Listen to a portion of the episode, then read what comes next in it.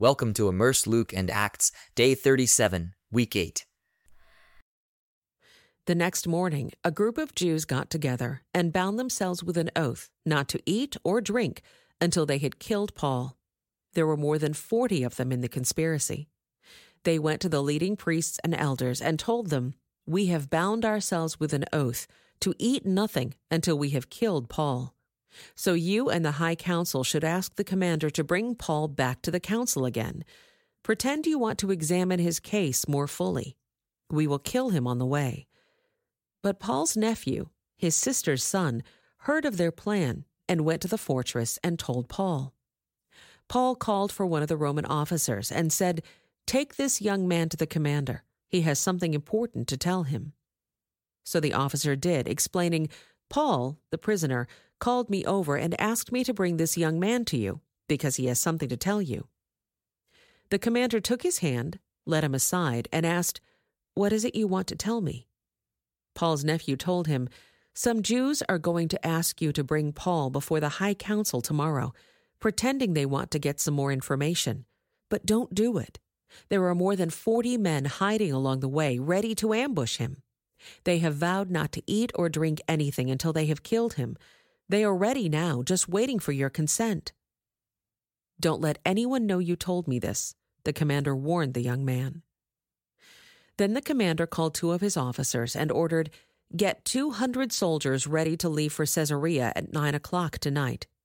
Also take 200 spearmen and 70 mounted troops.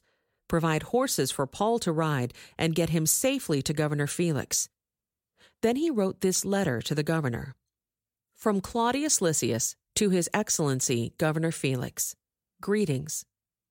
This man was seized by some Jews, and they were about to kill him when I arrived with the troops. When I learned that he was a Roman citizen, I removed him to safety.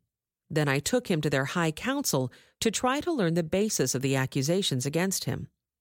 I soon discovered that the charge was something regarding their religious law, certainly nothing worthy of imprisonment or death. But when I was informed of a plot to kill him, I immediately sent him on to you. I have told his accusers to bring their charges before you. So that night, as ordered, the soldiers took Paul as far as Antipatris. They returned to the fortress the next morning, while the mounted troops took him on to Caesarea. When they arrived in Caesarea, they presented Paul and the letter to Governor Felix. He read it and then asked Paul what province he was from. "Cilicia," Paul answered. "I will hear your case myself when your accusers arrive," the governor told him. Then the governor ordered him kept in the prison at Herod's headquarters. 5 days later, Ananias, the high priest, arrived with some of the Jewish elders and the lawyer Tertullus to present their case against Paul to the governor.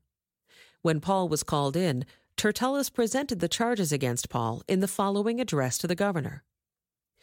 "You have provided a long period of peace for us Jews, and with foresight have enacted reforms for us.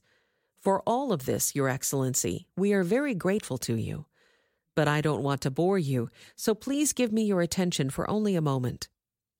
We have found this man to be a troublemaker who is constantly stirring up riots among the Jews all over the world.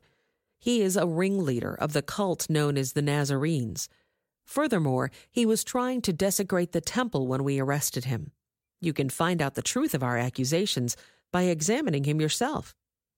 Then the other Jews chimed in, declaring that everything Tertullus said was true. The governor then motioned for Paul to speak. Paul said, "I know, sir, that you have been a judge of Jewish affairs for many years, so I gladly present my defense before you. You can quickly discover that I arrived in Jerusalem no more than 12 days ago to worship at the temple. My accusers never found me arguing with anyone in the temple, nor stirring up a riot in any synagogue or on the streets of the city.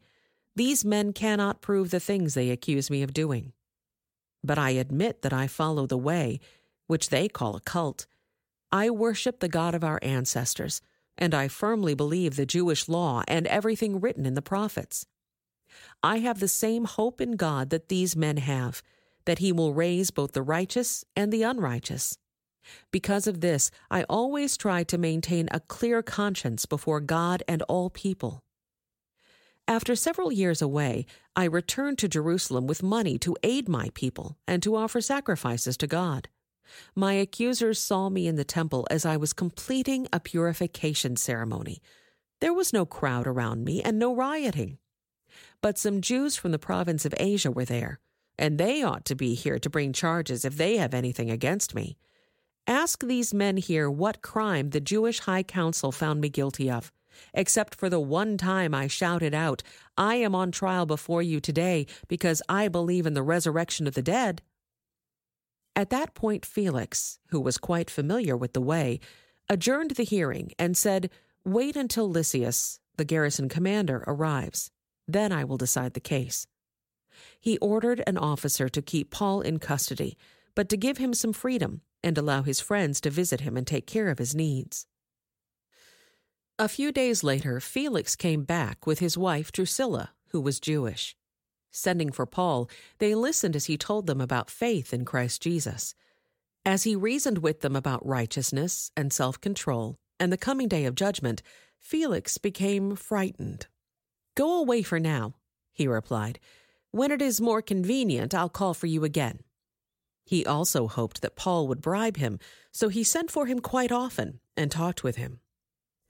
After 2 years went by in this way, Felix was succeeded by Porcius Festus, and because Felix wanted to gain favor with the Jewish people, he left Paul in prison. This concludes today's Immerse Reading Experience. Thank you for joining us.